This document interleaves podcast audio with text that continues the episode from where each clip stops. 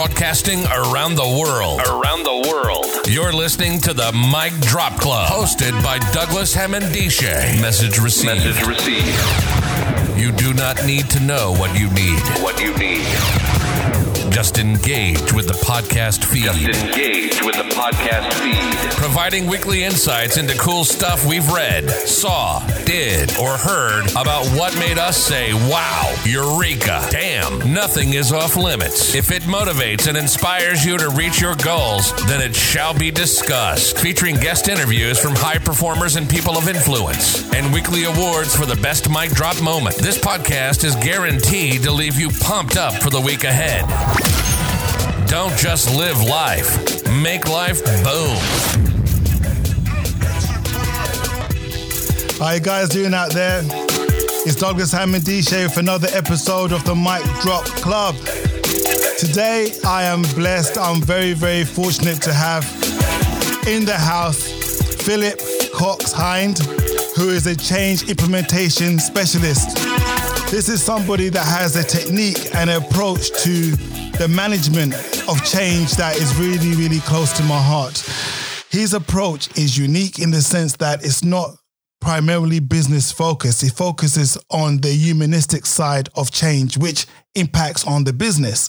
So, without no further ado, I, I do. I'd like to welcome Philip to the show. Philip, how are you doing? Um, well, thank you, Douglas. Good, good, good, good. How are things in your area? The sun is shining in my window, so how are things in your end? The sun is shining outside. It's rather beautiful. Um, and it's a nice compliment to lockdown, I think. Almost, yeah, yeah, yeah. The lockdown is having its effect. I think they say it takes 60 days to form a new habit. And um, I don't think people are really knuckled down to this new norm. And as soon as they get to understand it, it's going to be turned on its head again. So it is one whereby we do welcome the sunshine. That vitamin D, if you can get outside and, you know, bask yourself in some sun, go ahead and do that. Obviously, um, observing, you know, the social distancing. You got a back garden, you're fortunate. Go in the back garden and, you know, knock, knock, knock yourself out with the sun, really. yeah. So, um, I was fortunate enough to reach out, and this again is about the power of connecting, um, the power of putting your intent out there across social media. Never has there been a time whereby you can reach out to people and get engagement. I would have never thought um, a, a, a cursory view over LinkedIn would have brought a, a, conversation like we're having right now with Philip. I was very, very fortunate. I was looking out for people of like minds in terms of the whole change and transformation, which we talk a lot about, particularly within the NHS, which is close to my heart, something I do as a chief clinical chief clinical information officer. However, meeting people that um, have an approach to change that I think has been greatly um, underplayed and undervalued. And never has there been a time whereby we really need to take a look at the human side of change, the behaviors. You know, how are people adapting? Um, are they going to be still using your products after you roll, after you go live, as it were? What is happening to them when they're going through that change process? We don't seem to have a big body of work when you look at typical software companies, particular, they always tell you that their onboarding process is excellent. They've had X amount of people go live. However, those experiences are very um, rarely in depthly reviewed. So I want Philip to shed some light on his approach, his techniques to getting his um, changing the mindset really. And it starts for myself, and I'm going to be a bit very selfish in the whole project management realm type thing. When a project is starting, ensuring you get the right sort of people to the table. So, Philip, a bit of background. How you been? I've been well, um, and ups and downs. And I think it's really important within this whole new experience. You talked about acquiring a new habit pattern. Um, it happens between 28 to 30 days and 60 days plus, depending on the degree of change. Yeah. So the neurons in the brain connect. If you do something differently about 10 minutes every day for 28, 30 days. That's the minimum it takes Okay. for a new habit pattern to take place. And um, there is so much uncertainty within the COVID lockdown that I think people are finding it difficult to acquire a new habit pattern because we don't see an end point. And I think that is so critical when it comes to change. I think from a human point of view, we're a, a curious mixture as human beings. On the one hand, we are, by definition, look at how successful we've been in terms of colonization. Yeah. The most successful planet on the species. And, you know, think where we can eat, what we can eat rather, um, where we can live in terms of temperature differentials around the planet. Mm. We're extraordinarily adaptive. So we can, on the one hand, really embrace change. But on the other hand, change produces adrenaline and other chemicals from the brain, which pumps around the body, which is the flight or fight mechanism, which we all intellectually understand nowadays. Mm. But the effects to which every single thought we have, and we have between 20 and 30,000 thoughts a day, every thought produces a bit of chemical pumped around the body. Wow. So Wow. our Wow. breathing changes, our heart rate changes, Mhm. our musculature changes. And that all subconsciously, if we're not aware of it, prepares us to run away or fight it. Yeah. And so one of the fundamentals with any kind of change is to understand that human beings have that mechanism going on. Yeah, and I and and that that is so so true. I see it in a lot of um, coaching sessions. I do a lot of transformational workshops. I do with clinicians. Um, you get them around the room, and you can literally look at the croc brains. They're all Yeah. there looking like, oh my god, how long is this going to last for? I hope Yeah. it's not going to ask me to speak, and my skills going to be compromised. So talking to that croc brain, that that um the ancient part of the psyche, Yeah. it, it is is difficult, but it's one that you need to acknowledge it is happening. A lot of people don't know how to still address it. Yeah, I, the, the phrase that I evolved over over years in working in companies, last thirty years, uh, to bring about change, um, which kind of forms the, the title of my my latest book, uh, called "Mindfulness and the Art of Change by Choice." And that phrase, "change by choice," I remember working with uh, a great teacher of mine from a kind of Buddhist background, not a practicing Buddhist, but Buddhist sensibility. And uh, she said to me years ago, with every within every apparent no choice situation, Mm. there's always a choice. Yeah. There's always a choice. And and the trick is to find it. And it's often to do, and I think it'll always boil down to an emotional choice. So I'm living my life, and, and suddenly someone, something, an external force presents change. Yes. You know, you got to do it differently. You got to, you got to go into lockdown. You got to change this process at work. You've got to change the way you live with your partner. You change, and stuff that we haven't chosen. Yeah. You know, it's bad enough dealing with change I have chosen. If everyone's ever moved house, you know, that's that's a stressful piece of change. But we chose that, and it's still stressful. Yeah. So when it comes to something that's imposed on us, where do we find the choices? And the choice lies in developing a, a mental attitude, an emotional attitude to noticing the reactions, because you're going to have them. No matter how enlightened or transformed we think we are, we all have reactions. Yeah. You know, you push me, I want to push you back or run away. Someone cuts me up on the motorway, I want to cut them up or, or pull back or, or whatever. But then the beauty of being human is that we do have this thing called reflective consciousness. We can notice our reactions, may not be at the time. Now I still react and then I notice. Yes. Yes. And then that allows me to have some choices. That gives me, when I step back and notice my reactions, then I have an ability at least to respond. And I think the choices is increasing our ability to notice our reflections and then increasing our ability to respond. And if I increase my ability to respond, I increase my response ability. Okay. Yeah, yeah, yeah. I, I, I can see the connection there. And one thing I want to pick up on there is about um, the element of control. Um, Yeah. You just spoke about the, the gave a good example about when you buy a house. You've, Mm. you've chosen the house, unless you've been evicted and forced, but you've you you've chosen that that property. Um, there's a big element where I feel people struggle when they feel they're not in control of the choices, and they say, "Okay, Yeah. I got these choices, but I don't like them." This whole Yeah. like Yeah, scenario. Um, how, what's your approach in that? And yeah, how, how what, what what do you think about that? It's very important. Um, I think two aspects there. To start with, helping people become. This sounds like a, a, a contradiction, and in some ways it is. Enabling people to explore feeling more comfortable with discomfort. More Yeah. comfortable with More discomfort. comfortable with discomfort. So anybody who's ever got been a runner or gone to the gym or done any kind of exciting experience that hopefully makes you feel fitter or raises your endorphin level will probably even putting on your running shoes. I was a runner for, for years and I never enjoyed putting on my running shoes because my croc brain was saying this is going to be uncomfortable. Yeah.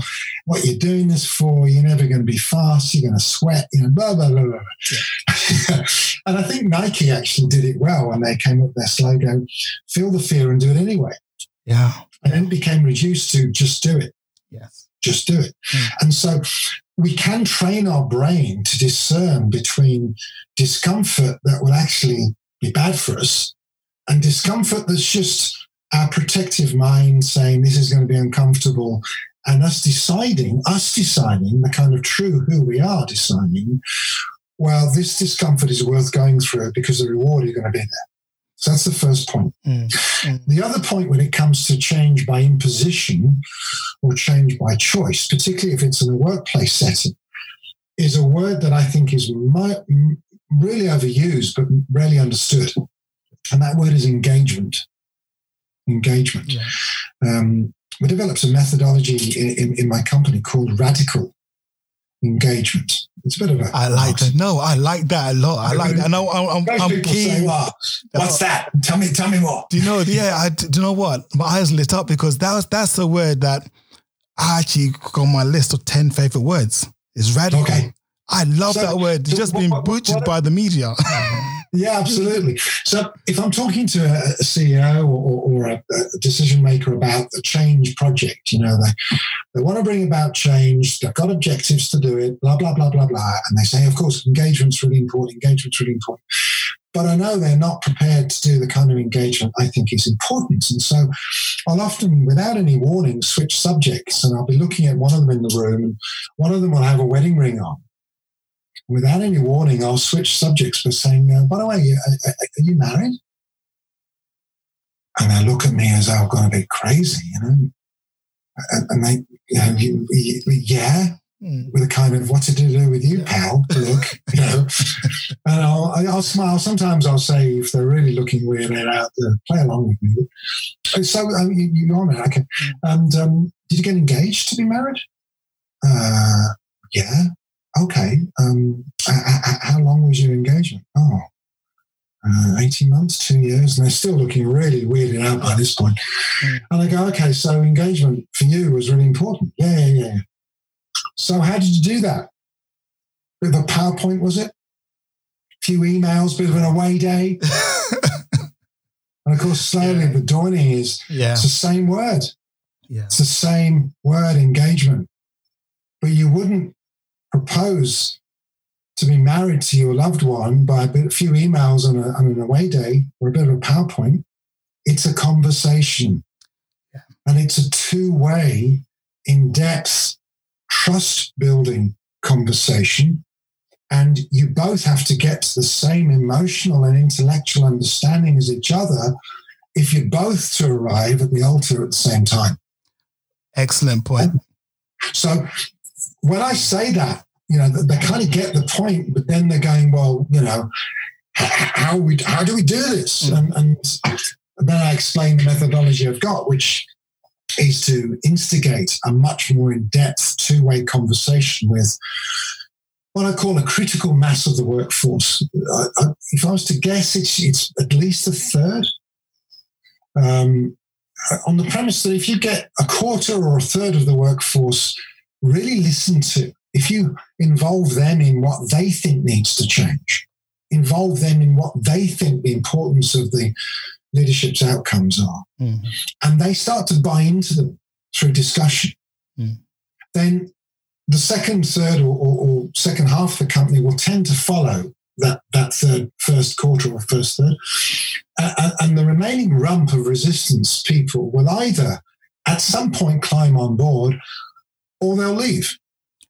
And great, because if you've given people every opportunity and you've got a kind of critical mass of the workforce uh, driving the change along with the leadership team, and a, a small proportion still don't want to get involved, then with kindness and humanity, help them leave because that isn't the place they should be. Yeah, that that's the brutal truth of it, and I yeah. I just wanted to add to that in terms of the the collaborative engagement that you have, the the whole wedding engagement um, scenario is, yeah. a, is a perfect way to look at it because you look at your partner and you'd be saying we communicate as equals. You marry each other on the basis of equal equal standing. You know, yeah. two people um, from different backgrounds, maybe, but sharing a common goal.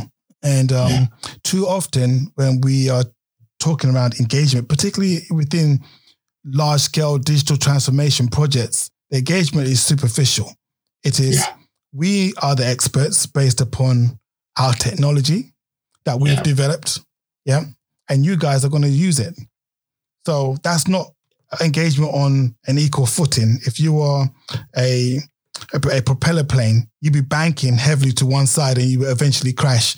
You need to have yeah. that equal footing on both sides, recognizing that nurses, doctors, particularly around the changes in healthcare setting, they're equal to you. They might not have the technology, but they have a professional, academic, and practical um, experience of their scenario. They know what they need. Or they might not yeah. even know what they need, but they know how to deliver care. So that need that needs to be recognized and acknowledged in terms of if you're trying to implement software to people who are clinicians, you know, because they operate in a different environment and you will never know the nuances where your software will actually operate unless you fully engage in that dialogue with the key people of influence, I would say, yeah. Absolutely. And of course, there is um, very obvious main difference between the wedding analogy and the workplace analogy. There are many, but the, the, the overriding one is that uh, in the workplace, you're paying people to do a job. And therefore, a lot of leaders are slightly wary of a, a longer, more fuller uh, dialogue process to gain engagement because some slightly backward thinking, in my view, leadership, and but they are valid, uh, will say, "Well, I'm paying them to do a job. I'm paying them to change." Mm.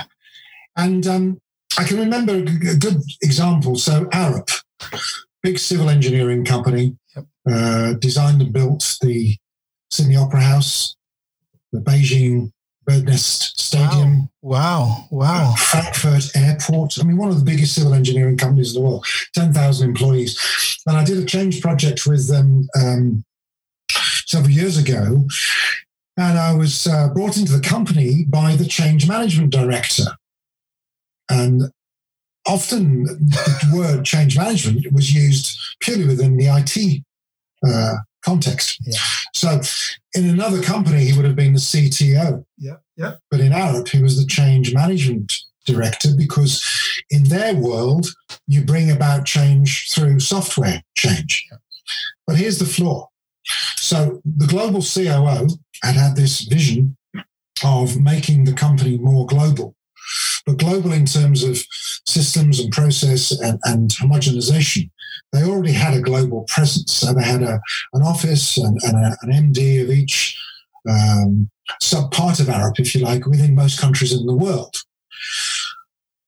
But he hadn't been able to get buy-in from the MDs for software and process similarity. They all did their own thing. So the uh, change management director, the CTO, was uh, given the authority to bring all the MDs of all the different parts of Arup together for a huge global IT conference at huge expense. And he took them through over five days all the benefits of uh, homogenizing systems and processes and uh, enabling to be global. Uh, didn't ask them if it would benefit them, but you know that was obvious to everyone, wasn't it? And then they all went back to their own uh, countries and did exactly what they'd always done before. so I was brought in Yeah. to talk to all these 25 MDs. And my approach was to find out from them what benefits would it be to you to have a global system. And it took a while, took several months, but eventually we found them.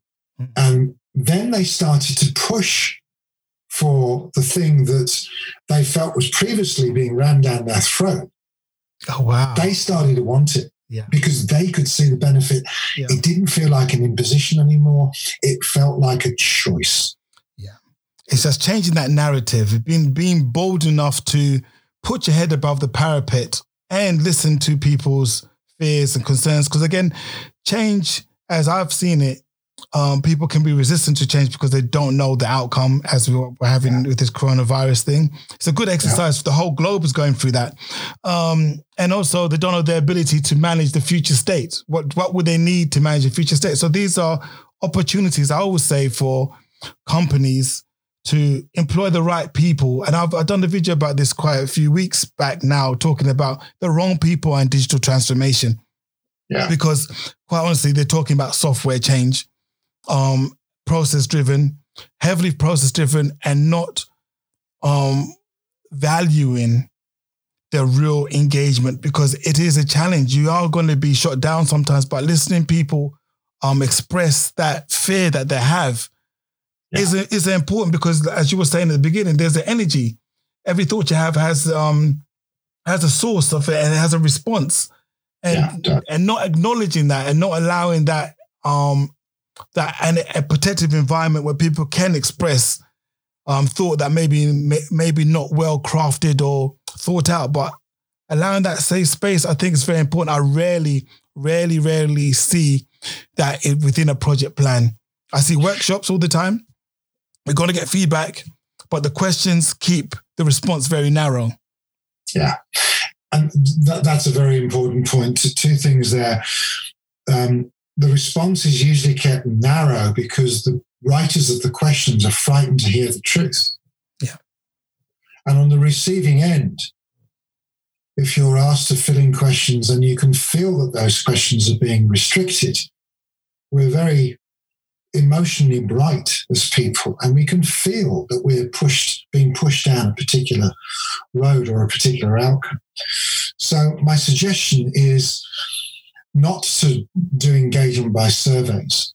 Or if you do do a survey we did a survey years ago for microsoft and um, they said that they wanted to improve on the engagement that had in the previous survey, which they thought was very good. I said, Oh, great. So, what's very good look like for you? He said, Oh, we had hmm. 50% of surveys returned last time. I thought, Really? 50%? Okay. Okay. So I thought about this. And so what we did is we interviewed within Microsoft UK, there were only about three or 400 people then. This is 20 years ago. But we interviewed 60 people. And we said, if you wanted a question to reflect what concerns you have, what questions would we ask? Hmm. And we interviewed everybody for an hour. And we wrote down tons of notes. And we wrote the questions for the survey from the interviews. Yeah. And then the first question on the survey was please read this survey in its entirety before you answer any question and then fill in what do you feel are the relevance of these questions to your day to day work. One, terrible. Five, excellent. Brilliant. We got an average score of four. So they already bought into the questions. Yeah. And then the response rate, we think, as a result of that, was 92%. Excellent. Excellent. So Excellent. it- it's not rocket science. If you ask people open ended questions, you don't try and limit and hear everything, Mhm. then you've got more chance of people coming out with the truth.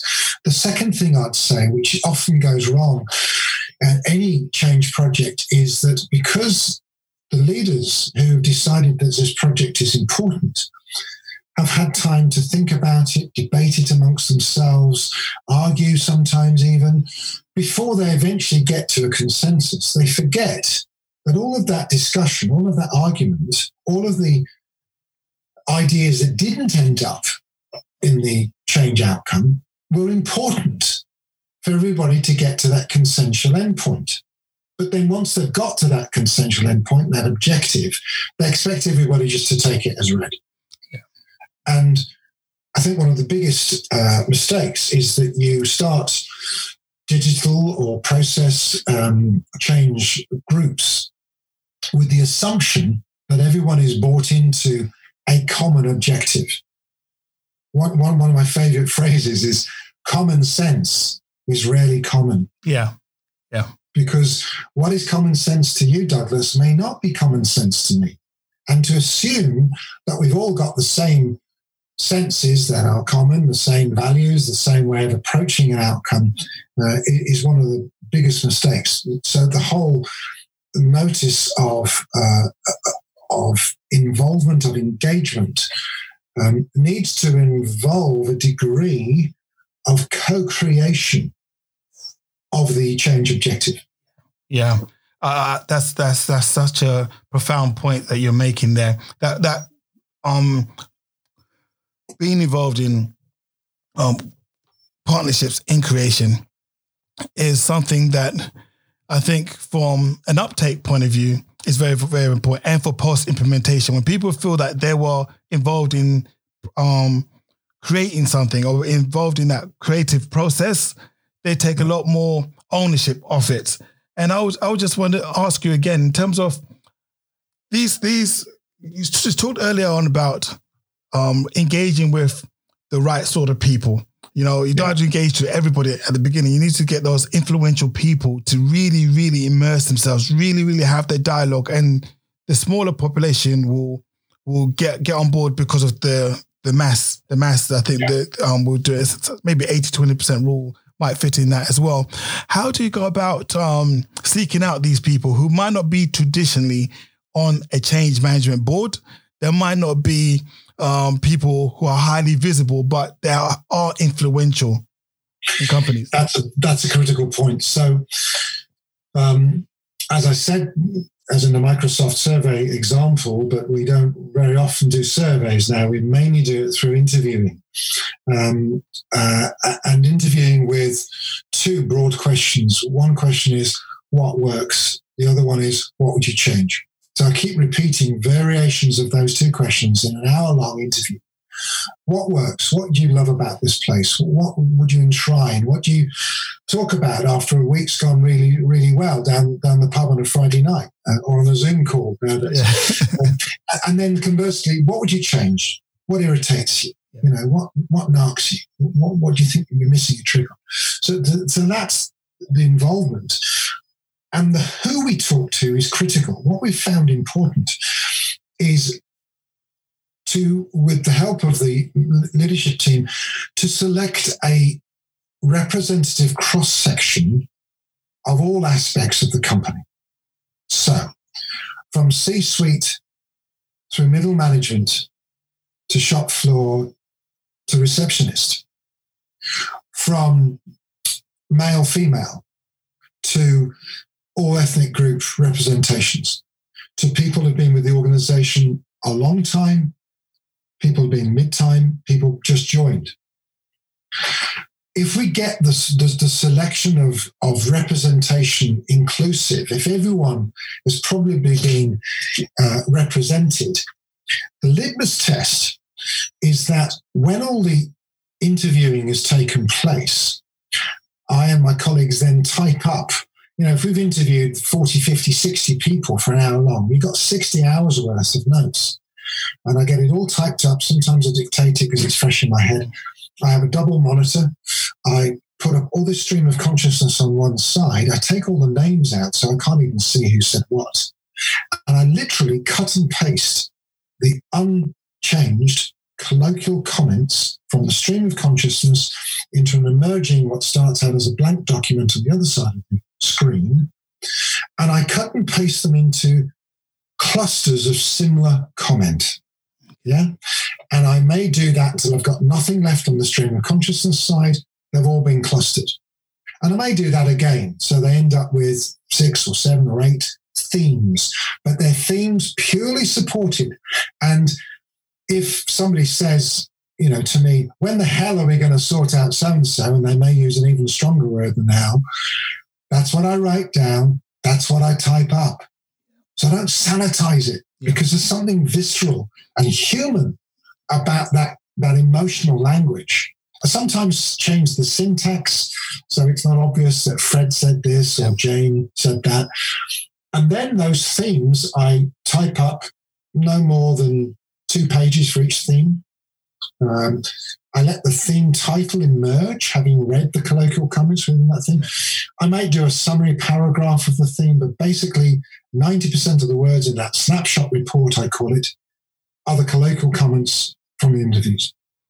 I then take the leadership team off site and I only then give them a copy all together and then I read it out loud, theme by theme. And you get a few red faces, you get a few shuffles of discomfort in there, you get a few wow. But then, I, but the question I ask is not do you agree with it? Do you recognize this? Yes. I'm not talking about every comment. You know, you're going to get a few wacky comments. Do you get the point of the themes? Do you, do you recognize what people are saying? And I've never done it without the people saying, yeah, I get it. And I've never done it without the themes chiming Mm. with what the leadership team had already realized, but were trying to impose. Mm. Because then what I do is I, I've only had it refused twice. I then do read throughs with the entire company. Now that's very Wow. interesting, Wow. Douglas, Wow. because coming back to your original point, if it works, and I've never had it not, the people who weren't interviewed, if we've got the cross section of people who were right, Yeah. will say, you know what? I could have said that. I recognize that. Yeah. Yeah. And when I say to them at the end of each theme, do, do you get it? They go, yeah. Yeah. And then I'm actually listening out for the next stage of the process. So what I've done, I've, I've raised awareness. Change happens by three stages. Raise awareness such that you may want to own it or be responsible for what's been raised. And if you own something, you're more likely to be accountable for it, to be measured for it. So it's almost like I farmed the collective awareness. I fed it back to the leadership team, then fed it back to the company. And for those who really get it, they start putting their hands up or sending an email saying, Can I volunteer where appropriate to be part of the fix it teams?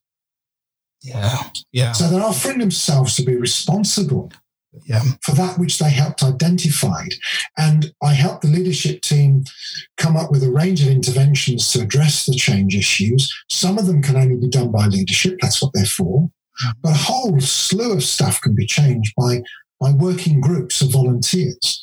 And I coach those groups, I coordinate all of the interventions. But because you've got Uh, you know, a third of people, sometimes half the workforce involved in working groups. We only meet for an hour and a half once a week, for instance.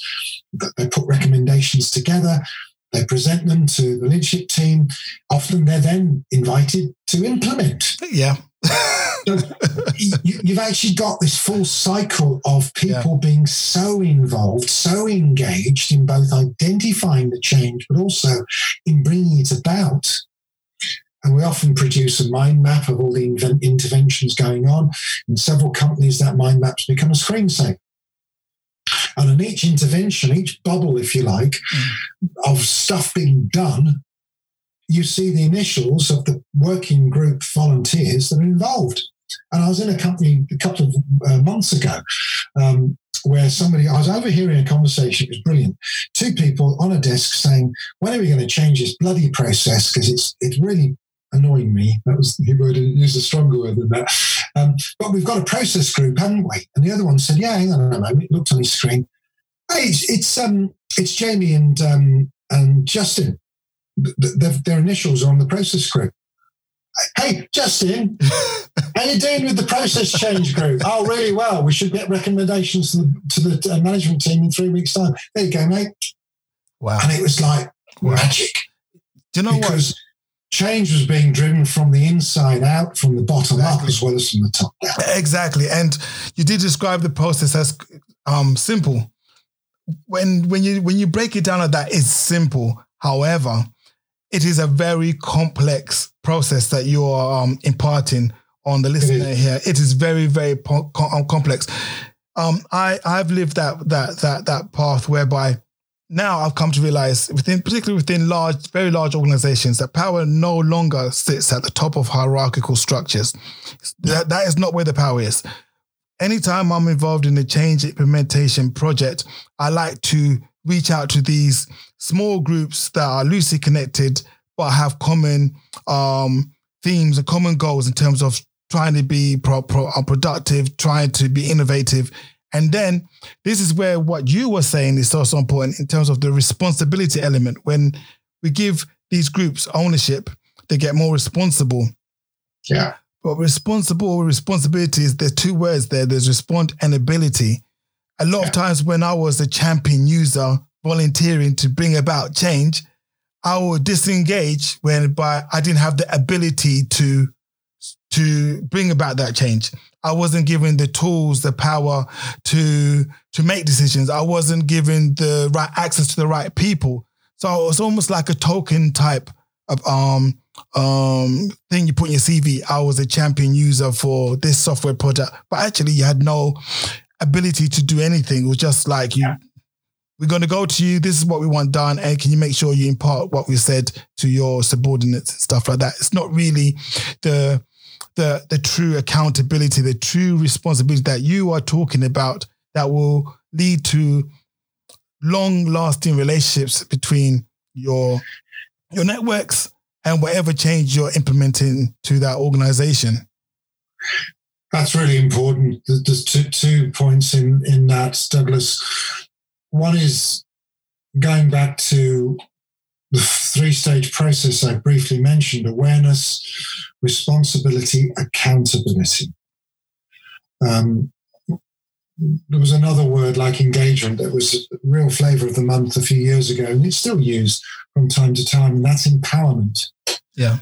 A lot of a lot of stuff's been written about empowerment, and some of it isn't really true. If you break words down, I'm very dyslexic, and so I came into consulting in my early 30s um, and was a bit bamboozled by all this management speak. I remember being invited to a strategic strategy conference once. What on earth is that? and, uh, so I'd look at words and empowerment. Um, M is to, to, to enable, and power is from the French, pouvoir, the ability to do or act. Now, I can't get anybody else to do or act. I can provide the conditions. And I would suggest there are two major conditions that need to be in place. One is you need to offer and make sure that they actually have authority. The word author is within the word authority. Hmm. Enable the person you're asking to take on a task or a project or a deliverable. Do they have the tools, the skills, the confidence to be the author, to be the authorship of what they're taking on? And secondly, negotiate what they're being prepared to be measured for, to be accountable for. You only hold somebody's feet to the fire for something they've agreed to take on, knowing, believing that they can take it on. If you try and press somebody, this is often the downfalls of poor delegation. If you if you dump on someone rather than delegate to someone, delegation should be choice led. I'd like you to do so and so with the outcome of this within this time frame. Are you able to do it? That's the question often missing. Are you prepared to do it? What resources might you need to do it? So I, I, I agree with you. For accountability to take place, you've got to have ownership, but you can only have ownership if people feel as though they can be the author of the outcome. Yeah. And the thing that kind of lubricates everything we're talking about, from engagement to establishing accountability, etc., etc., etc., is the word relationship. I worked with an American guy uh, for years, and he used to come out with some of these really cheesy. Um, I used to pull his leg about it. American expositions of words, and one of them was, um, "Have you got a relationship or a relation rowboat?" Wow. a relationship or a relation robot. So putting the cringe to one side, it kind of it's interesting. So a rowboat, you know, a little rowing boat, Yeah. it, it, it doesn't take much to com- capsize it. You can't go very far in it. Hmm. It's very maneuverable, Yeah. but it, it, it's not. It doesn't carry a lot of stuff. But a ship, you know, a big ocean-going ship, it takes a long time to build. Uh, a lot of cooperation. It can carry a lot of stuff. Can be difficult to change course, so relationships can get stuck.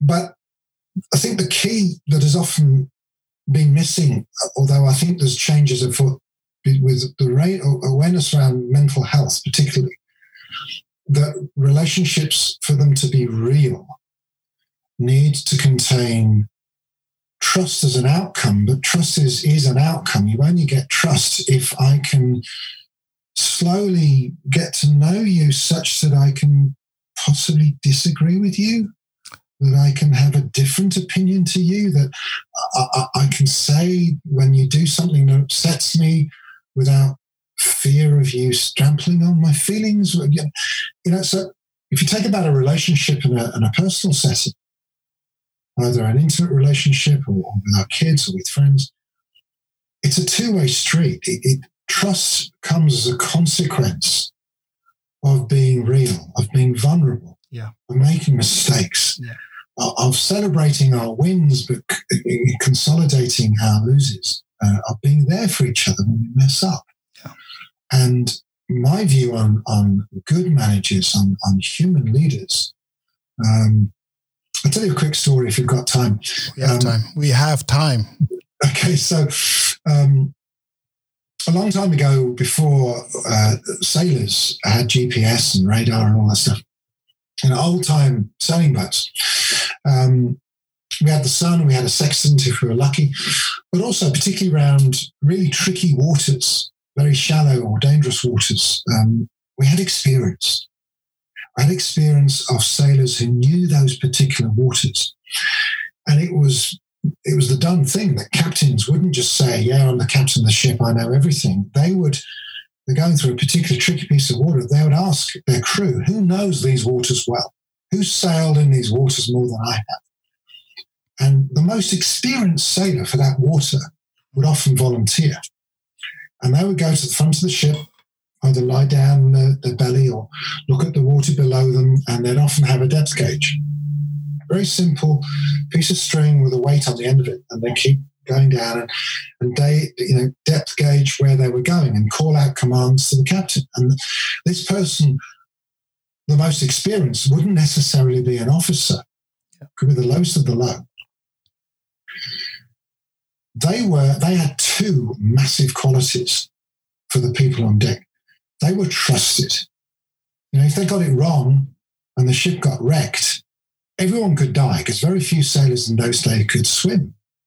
So this was serious. So they had to have trust. The other thing is they had to, they had to know where they were going and how to get there. Clear direction, trust. Clear direction, trust. And at the bottom of the piece of string, their favorite weight, because of its density, was a piece of lead. And they were known as the leader, Wow. the leader, The leader. leader. The leader. Oh, wow. Yeah. So they weren't the high and mighty in that context. They weren't the captain. They weren't the guy telling you what to do. Yeah. They had the trust of the men and they knew where they were going. And all leaders need to build relationships My God. Yeah. because it's through trust.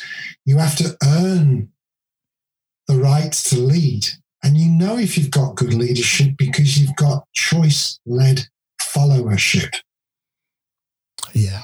And I think that yeah. that's a message that's been so underplayed and de- not devalued, but not even known about because my mind is just exploding now. It's just, just opened up a lot of our potential in terms of when I go back into the work environment, how I'm going to um, um, implement new ways of, of addressing challenges that we have for around change in management. So that is that. Um, wow, what can I say? That the whole thing about leadership, there, the the the the lead, the lead that they're putting down.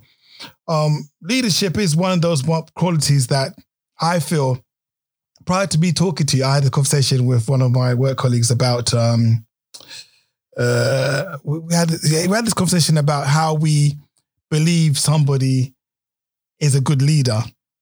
Yeah, and we said, oh, we came to the conclusion that you must pass the believability test. Yeah. Go back to your your analogy there. So the believability test is: Have you done this before? How many times have you done this before? Before you can take somebody's view, opinion, or statement or facts as to being true, because sometimes you're in a situation where nobody knows in that office what the hell they're talking about, but they know that change needs to be done. So I think have been being able to um, inspire and allow that person to who can lead with the lead that comes from any background, from the lowest ranking to the top. And what I find amazing is within digital change transformation within the NHS, a lot of people are, that are in senior positions came up through the ranks, yes. either either as um, secretarial um, people doing, and they were just, oh my God, I need to get this printed out. The doctor was talking to this admin clerk, and admin clerk will fix the IT problem because the IT take time to come. But these people took the responsibility to resolve something, and then they moved themselves up and up the ranks, and they've forgotten that journey. Yeah. They've almost reached that that zenith, and okay, I'm here now, and everyone below me, you're on your own as it was. Yeah. I think something about remembering your journey, which is very, very unique and should be used to drive and instead of having clicks for likes and followers, all that kind of stuff, having people that understand your journey and want to be part of that as well. Absolutely. And, and I think it's important to, to remind ourselves that, you know, within all this talk of leadership and big change programs and uh, uh, creating engagement, you know, it can be easily uh, confusing or, or, or, an individual can be left feeling, well, that's all very fine and dandy, but what about just a little old me? You know, I'm, mm. I'm not a great influencer. I'm just part of the part of the crew. You know, where, where does this leave me? And um, I, I think two things on that. To start with, we can all be relationship builders. You know, I, I, one of my most disliked uh, common used phrases is "there's no I in team." You heard of that one? There's no I in team. I used to think, yeah, you, you can't spell, mate, because I always put an I in team. I can get away with it because I'm dyslexic. Because I um, now, if you get a task-based team, i.e., people forced together to get barrels over a stream, or um, the workplace it, equivalent of that, i.e., we're all commonly coming together to do the common good. That's great if we assume, as I said earlier, everyone knows what the common good is. But if you get a team comes together that is born out of relationships, uh, what I call a relationship based team, it may not be everybody, but if you've got a critical mass of people, say there's eight people in the team, and four of them or three of them are a bit more conscious, they're a bit more sensitive to when Fred gets angry or when Rachel storms off upset or, or, when this one has something to say but can't find the words. You know, if they're all got their awareness off themselves and trying to build relationships, not just between themselves and the other people, but between others within the team. If you've got relationship builders within a team, you're more likely to end up with a relationship based team. And we can all do our little bit to uh, build relationships that are trustful. And even when I mess up, and I mess up like anyone else, can I reflect on my reactivity and go back in and apologize? Can I go back in and say, actually, you know, I think I got that one wrong? So that's one thing. I think the other thing to say about leadership is that we can all we can all be leaders. I can remember the story in, in, in the opening of my book, I think. Um, one of the facilitator teachers I had to f- help me facilitate big workshops and personal development seminars to 150, 200 people at a time, which I used to do in, in London.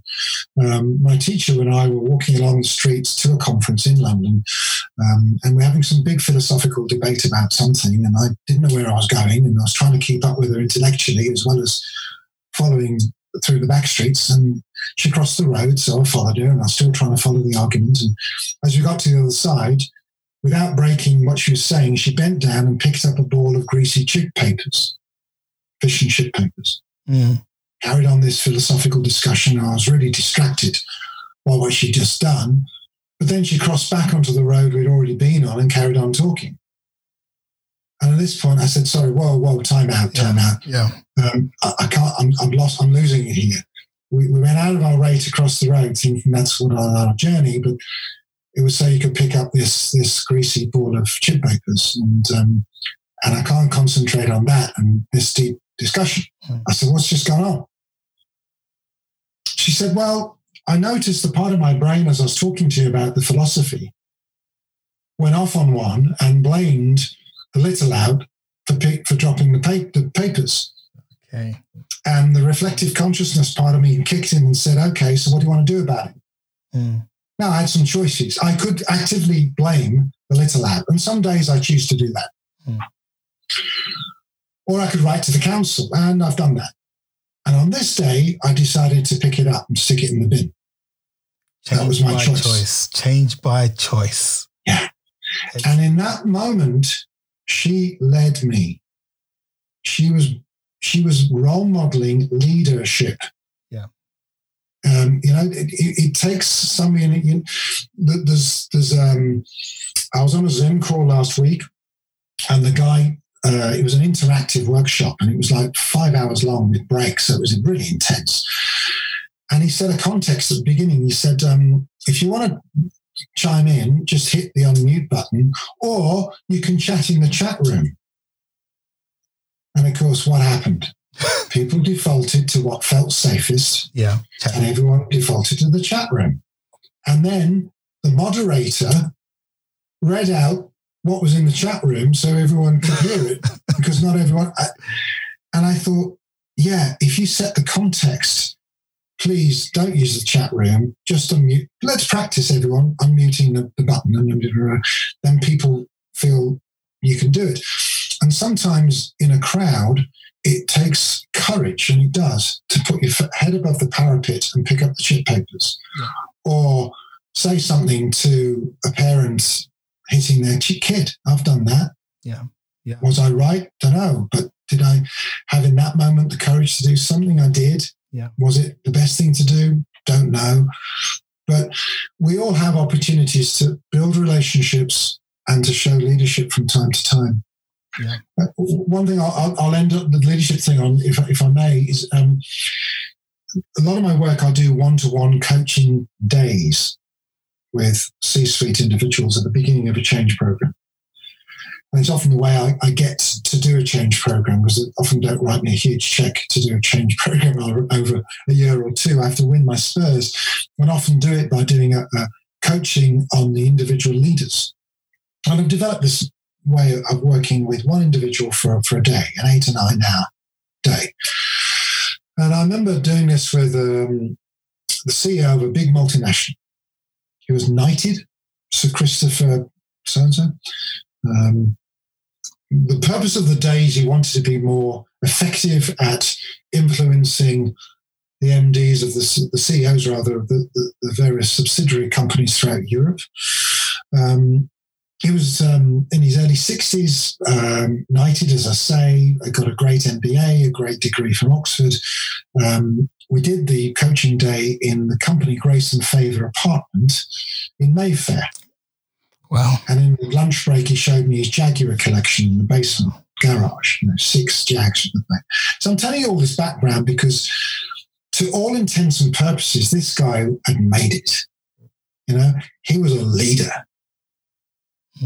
And the session was quite deep. We I even took him into childhood experiences, you know, did a bit of emotional regression work, really helping him unpick his own uh, things to work on as well as his strengths. And we started to talk about his insecurities and his vulnerabilities and things he'd never really talked to anyone about. And about halfway through the session, I felt I'd earned enough trust to pose the question So, Chris, what's your biggest fear? And he smiled and wistfully looked at the carpet and he said, Ah, oh, that's easy. My biggest fear is one day I'll get found out. Okay. Wow. And I kind of knew what he was saying, and I, and I pushed it a bit further and I went, Found out for what? He said, Found out this kid in short trousers got this far. And you know, the, the, there's a there's a birthday card that somebody sent me years ago, uh, which I've framed and I've stuck on my office wall here, and it's just a quote from the authoress uh, Margaret Atwood, you know, did Handmaid's Tale, and I'll just read it. It says, "I believe that everyone else my age is an adult, where I am merely in disguise." That is such a profound um, declaration of imposter syndrome yeah. a lot of people can resonate with, including myself. Absolutely. I've been there many, many times.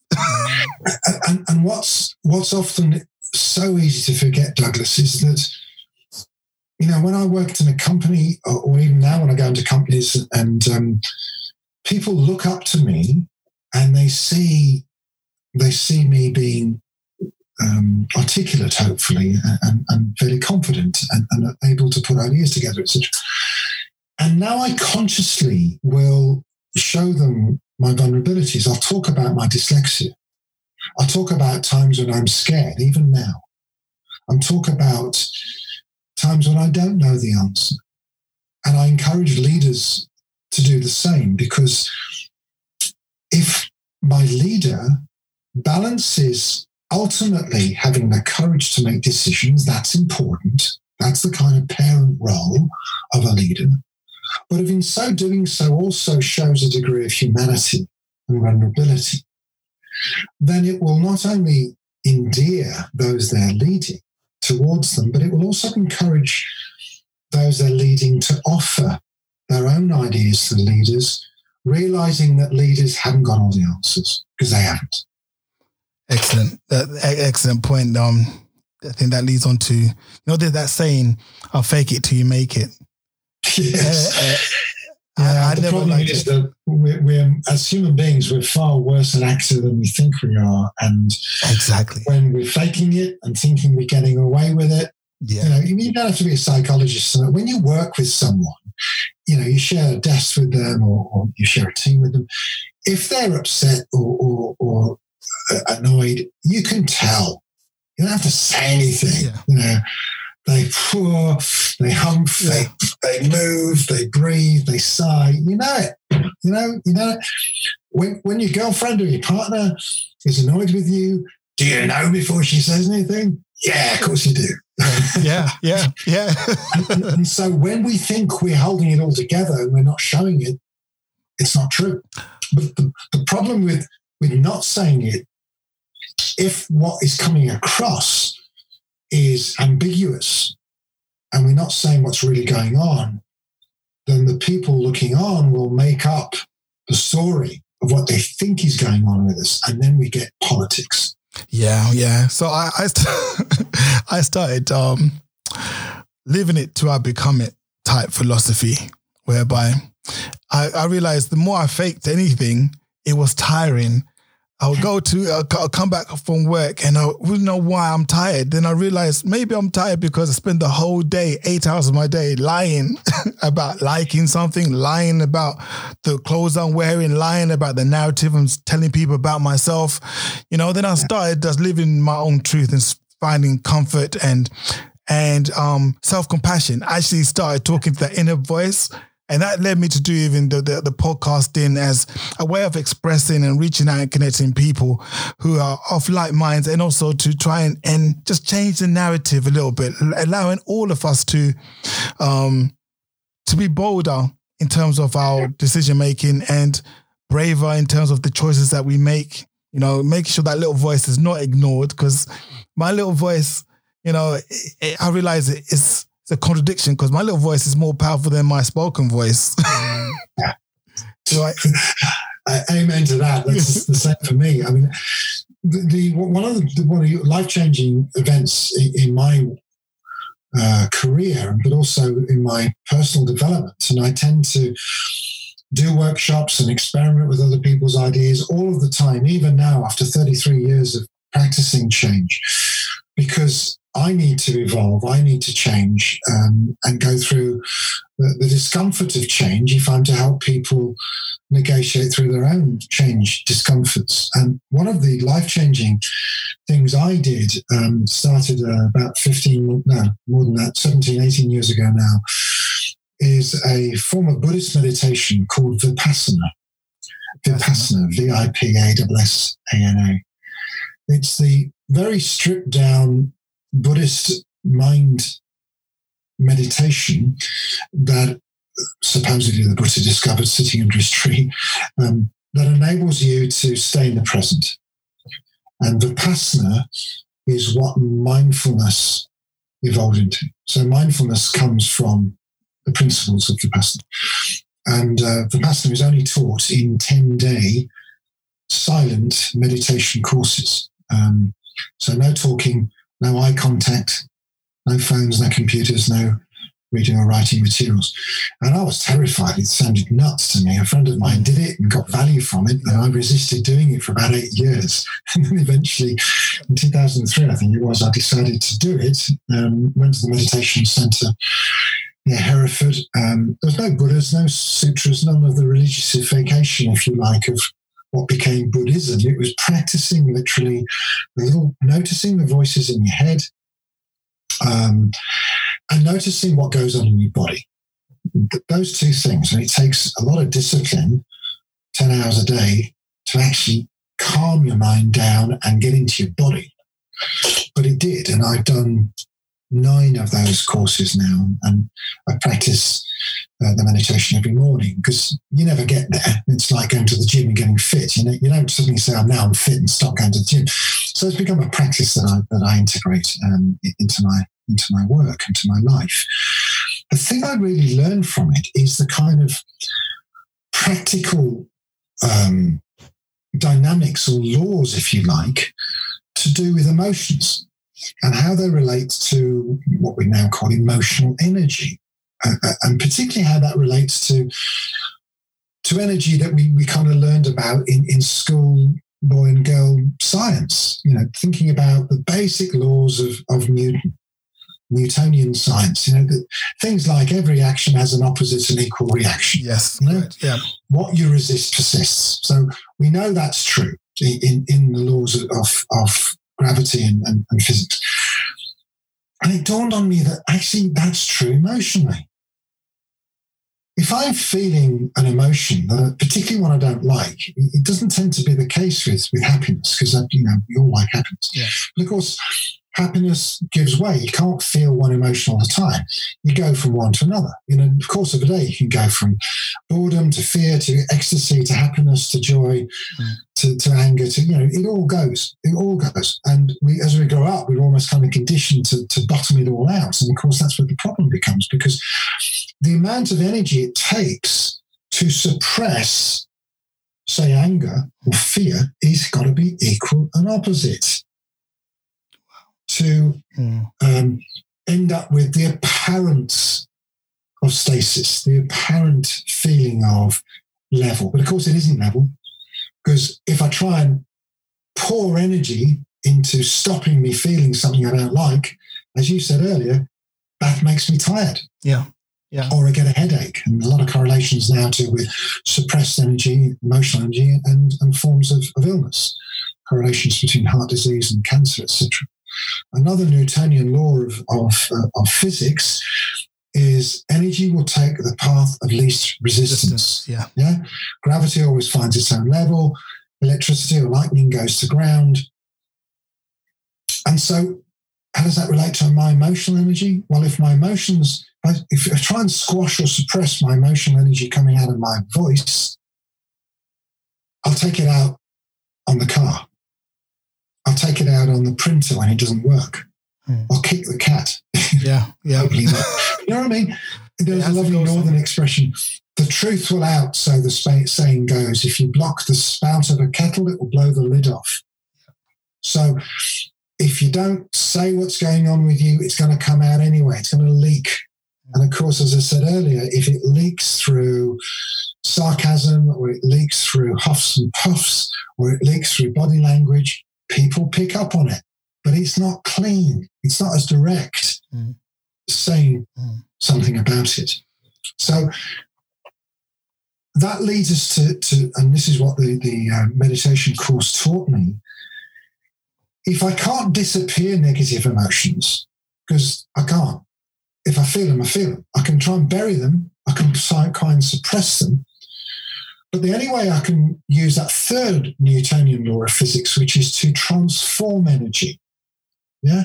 You can't create or destroy energy, you can only destroy it, uh, transform it from one state to another. So the amount of kinetic energy in a piece of paper can be transformed into light, heat, and particles if I set fire to it. But the collective energy in the smoke, heat, light, and particles is exactly the same as the latent energy in a piece of paper. So I cannot disappear the energy in my anger, but through getting more used to the discomfort of feeling it and finding ways to verbally express it appropriately, I might be able to transform anger into passion. Yeah. If you think about it, it was like a wafer thin Yeah, yeah. you know, I remember seeing um, a recording of uh, Dr. Martin, Dr. Martin Luther King's famous speech. You know, I have a dream speech, Yeah. and it always brings me to tears to start with. But secondly, was he was he angry? Was he passionate? You know, yeah, yeah. I think actually it was directed anger. It was passion. It, it wasn't confrontational, but it was. You knew he lived it. You, you know, it, it was real, but he expressed. What he did is he turned anger, which is fear of being out of control. He didn't suddenly feel in control. He didn't. That he, it's not that he didn't feel those things. He felt them. Yeah. He felt fear. He felt anger. He felt helplessness. He felt, we all feel these things, but rather than become a victim of them, and rather than pretending they weren't there, he almost embraced them and said, I'm going to feel this. Mm. I'm going to, you know what? I'm going to, I'm going to feel this anger. I'm going to, and I'm going to turn it into something. I'm going to turn the energy because that's what it is. Anger's a label. I'm going to turn this energy pul- pul- pulsing through my body. Notice my croc brain saying, get out of here and don't do anything or attack. Notice that. Thanks, my, thank my mind for sharing. Yeah, that's But I'm going to exercise my choice yeah. and do something positive with it. Yeah, and that, and that is an excellent example um, whereby anger can be used many times with directed transforming the um the the energy into a, a state that will lift your consciousness conscious level up Yeah. from because sometimes you could wallow in because at some point you have to move say for example you're at the state of um sorrow or grief at some point you have to get angry enough to say enough is enough move out Yeah. of that state if you're depressed at some point you get to the point whereby you got to say mm, enough stuff when i lapse in terms of my gym discipline i have to first get to the point whereby oh my god I, i'm such a donkey. I need to go to go to the gym. Then i can move it. But it's when we don't when we transform it negatively inwardly on ourselves then it becomes a far more dangerous um It does. It, it actually reminds me of um, you you mentioned before we, we turned the recording on that my previous career for about 10 years in my 20s uh, was a, as a professional actor. And um, I can remember probably my first or second theatre job. I was waiting in the wings, waiting to go on. And the level of fear I had, which I'd always had, Um, and most actors will tell you it never goes. You know, so this whole notion of trying to get rid of feelings, you, you get a very bad performance if an actor isn't energized. And that's the word I want to leave us with is energized. We put labels of negative energy on it, fear, anger, upset, grief, hatred, whatever. They're all machinations of energy. Um, but that's what it is. And energy fuels life. So, as this terrified young actor waiting in the wings, and I wanted to be sick. And I turned to this seasoned old actor behind me who was about to go on stage with me. And, and in, in the gap before we went on, I turned to him and said, Does this feeling of terror ever go away? And I can remember he put his hand on my shoulder and smiled. He said, Go away, boy. What on earth did you want him to go away for? It's your fuel. Yeah. You'll never be completely comfortable with it, but you'll learn to embrace it because without it, you'll be a shit actor.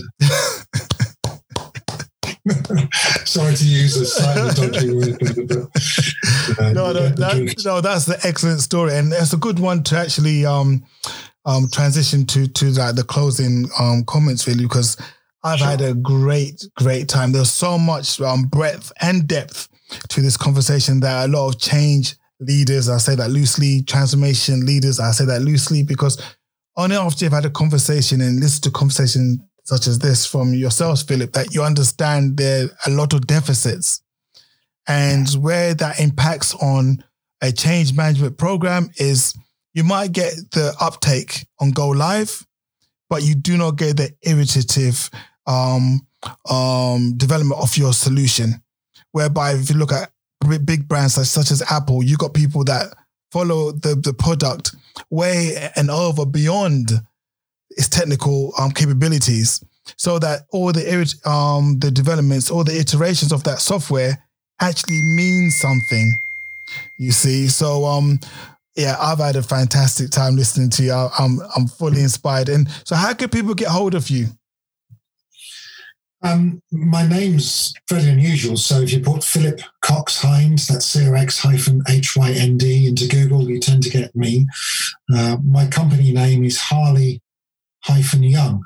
So if you okay. put Harley hyphen Young, if you miss out the hyphen, you get a, a grunge band in California. if you stick in the hyphen, harley hyphen young.co.uk, you'll get my website. Sure. And also, I would like, like you to promote your book. Um, I'm seeing it on your screen now, The Mindfulness Mindfulness and the Art of Change by Choice Radical Leadership for Managing Change by Philip Cox Hynd. And I think that is, I've ordered, I've ordered the book right now on Amazon as we were talking. I was clicking away. Oh, that's great. yeah. Yeah. Because yeah, I, um, the first half of the book is, is on the kind of psychology of change, both for, for ordinary human beings as well as for leaders and managers. And the second half is how we brought about change um, and how we blended, not just through engagement, how we blended the cultural change, but with practical changes of process. So I do process mapping. I do strategic change. Yeah. I do software change. Um, and they have to happen side by side. You know, software, human software, and um, the hardware of business process and systems has to happen hand in hand, but it all starts with engagement and leadership. Excellent, excellent stuff. So, Philip, thank you very much for your time. And hopefully, we'll do some more projects in the future and engagement. And um, anybody listen to this, you know, we'd like you to engage, post your comments, and don't worry if you didn't catch some of the um, the the links that um, Phillips was um, talking about. Everything's going to be in the show notes, so just relax and um, tune in for the next show. Take care, guys. Have a great week.